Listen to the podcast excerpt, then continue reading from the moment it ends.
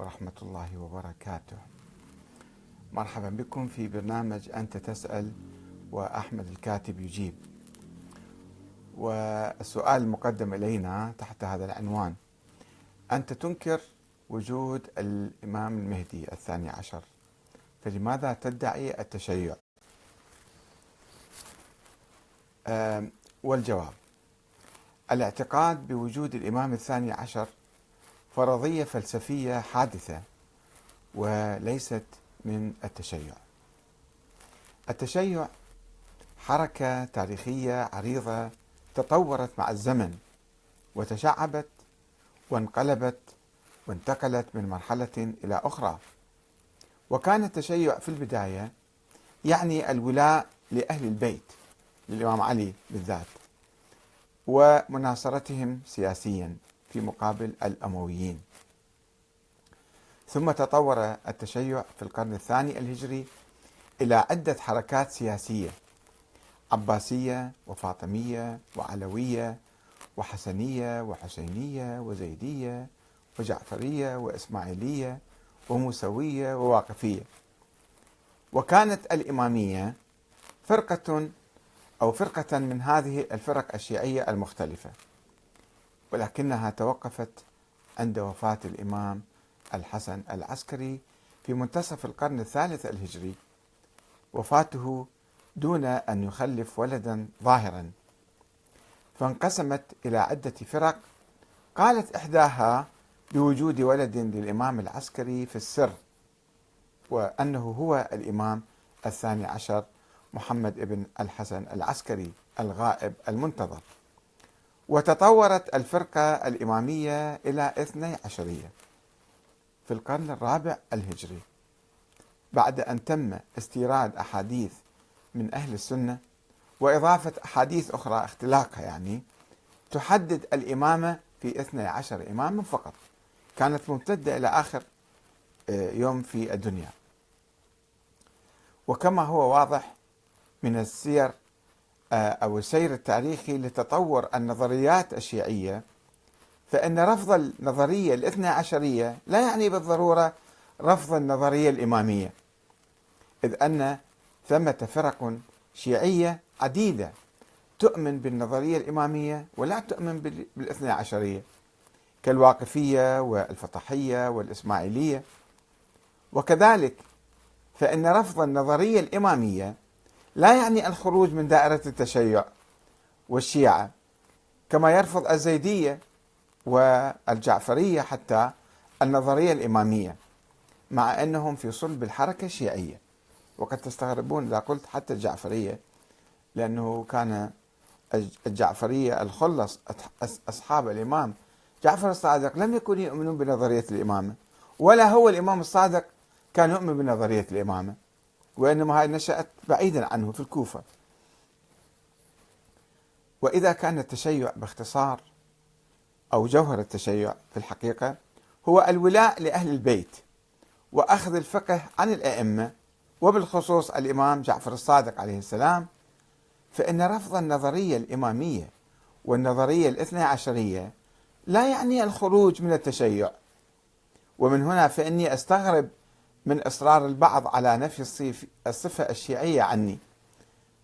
بالرغم من أني أعلن تمسكي بأهل البيت واتباعي للمذهب الجعفري كما أستغرب قيام البعض بالربط بين الإيمان بالنظرية الاثنى عشرية أو الإمامية والالتزام بالتشيع أو الإسلام. بالرغم من أن النظرية الإمامية ولدت في القرن الرابع في القرن الثاني الهجري بصورة سرية ولدى قسم صغير من الشيعة. وبعيدا عن أئمة أهل البيت عليهم السلام. وبالرغم من أن النظرية الاثنى عشرية ولدت في القرن الرابع الهجري ولم يكن لها أي أثر في تاريخ الشيعة في القرون الثلاثة الأولى.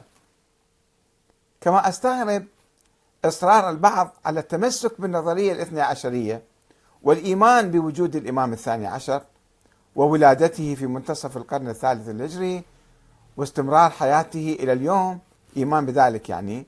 واعتبار ذلك أساسا من أسس المذهب الشيعي وضرورة من ضروريات الدين. بالرغم من أن هذه النظرية بنيت على فرضية فلسفية وروايات باطنية ضعيفة مخالفة للظاهر وعلى تأويلات لأحاديث أخرى ولم تدعم بأدلة علمية شرعية ثابتة. ولم يظهر للإمام الثاني عشر المفترض أي أثر منذ أكثر من ألف عام 1200 عام. وهو ما دفع الشيعة منذ قرون إلى التخلي عن انتظاره والتخلي عن النظرية الإمامية التي كانت تعلق الاجتهاد في المسائل الحادثة وتطبيق الأحكام الشرعية على الإمام المعصوم المعين من قبل الله من السلالة العلوية الحسينية. الشيعة تخلوا عن هذه النظرية الآن. ولذا فقد فتح الشيعة باب الاجتهاد في القرن الخامس الهجري منذ أيام الشيخ المفيد والسيد المرتضى والشيخ الطوسي. ثم قاموا بعد ذلك في القرون الأخيرة بالسماح للملوك الشيعة بالحكم كالصفويين والقاجاريين وقالوا أخيرا بولاية الفقيه وحلول الفقيه محل الإمام في التشريع والقضاء والتنفيذ. وهذه هي مهمات الإمام.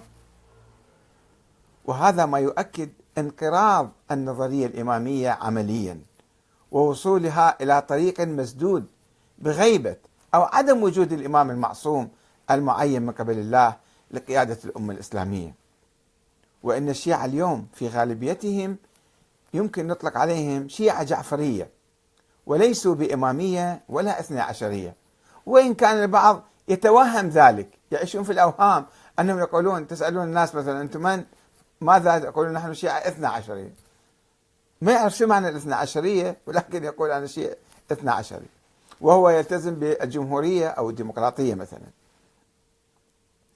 لقد ولدت النظرية الاثنى عشرية المرتكزة على الإيمان بوجود وولادة الإمام الثاني عشر محمد بن الحسن العسكري في أحضان الفلاسفة والمتكلمين والغلاة والأخبارية والحشوية والصوفية بعد وفاة آخر إمام من أئمة أهل البيت وهو الإمام الحسن العسكري.